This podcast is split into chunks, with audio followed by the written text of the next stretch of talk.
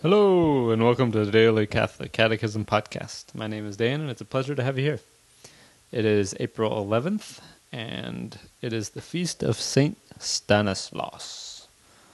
Uh, we will continue reading about the church, the people of God, and start with the church, the body of Christ today. We are reading paragraph 785 through 792. And we begin in the name of the Father, the Son, and of the Holy Spirit. Amen. The holy people of God shares also in Christ's prophetic office, above all in the supernatural sense of faith that belongs to the whole people, lay and clergy, when it unfailingly adheres to this faith, once for all delivered to the saints, and when it deepens its understanding and becomes Christ's witness in the midst of this world. Finally, the people of God shares in the royal office of Christ. He exercises his kingship by drawing all men to himself through his death and resurrection. Christ, King and Lord of the universe, made himself the servant of all, for he came not to be served, but to serve, and to give his life as a ransom for many. For the Christian to reign is to serve him, particularly when serving the poor and the suffering, in whom the Church recognizes the image of her poor and suffering founder. The people of God fulfills its royal dignity by a life in keeping with its vocation to serve with Christ. The sign of the cross makes kings of all those reborn in Christ, and the anointing of the Holy Spirit consecrates them as priests so that apart from the, partic- the particular service of our ministry, all spiritual and rational Christians are recognized as members of this royal race and sharers in Christ's priestly office. What indeed is as royal for a soul as to govern the, the body in obedience to God?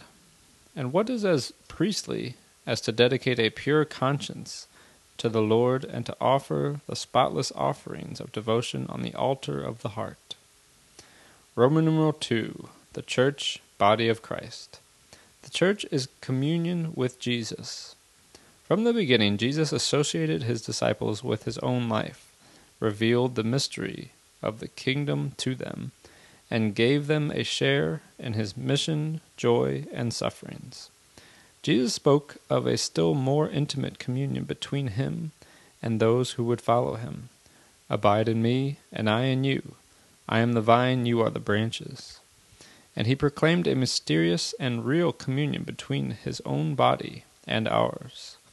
He who eats my flesh and drinks my blood abides in me, and I in him. When his visible presence was taken from them, Jesus did not leave the disciples orphans. He promised to remain with them until the end of time. He sent them His Spirit. As a result, communion with Jesus has become, in a way, more intense. By communicating His Spirit, Christ mystically constitutes as His body those brothers of His who are called together from every nation.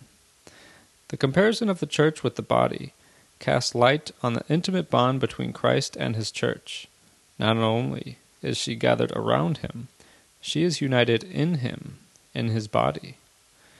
Three aspects of the church as the body of Christ are to be more specifically noted the unity of all her members with each other as a result of their union with Christ, Christ as the as head of the body, and the church as bride of Christ. One body. Believers who respond to God's word and become members of Christ's body, become intimately united with him. In that body, the life of Christ is communicated to those who believe, and who, through the sacraments, are united in a hidden and real way to Christ in his passion and glorification. This is especially true of baptism, which unites us to Christ's death and resurrection, and the Eucharist, by which really sharing in the body of the Lord, we are taken up into communion with Him and with one another. The body's unity does not do away with the diversity of its members. In the building up of Christ's body, there is engaged a diversity of members and functions. There is only one Spirit, who, according to his own richness and the needs of the ministries, gives his different gifts for the welfare of the church. The unity of the mystical body produces and stimulates charity among the faithful. From this it follows that if one member suffers anything, all the members suffer with him, and if one member is, is honored, all the members together rejoice. Finally, the unity of the mystical body triumphs over all human divisions. For as many of you as were baptized into Christ have put on Christ. There is neither Jew nor Greek, there is neither slave nor free, there is neither male nor female, for you are all one in Christ Jesus. Christ is the head of this body. Christ is the head of the body, the church. He is the principle of creation and, redem- and redemption. Raised to the Father's glory, in everything he is preeminent, especially in the church, through whom he extends his reign over all things. Thus ends our reading today from the Catechism of the Catholic Church.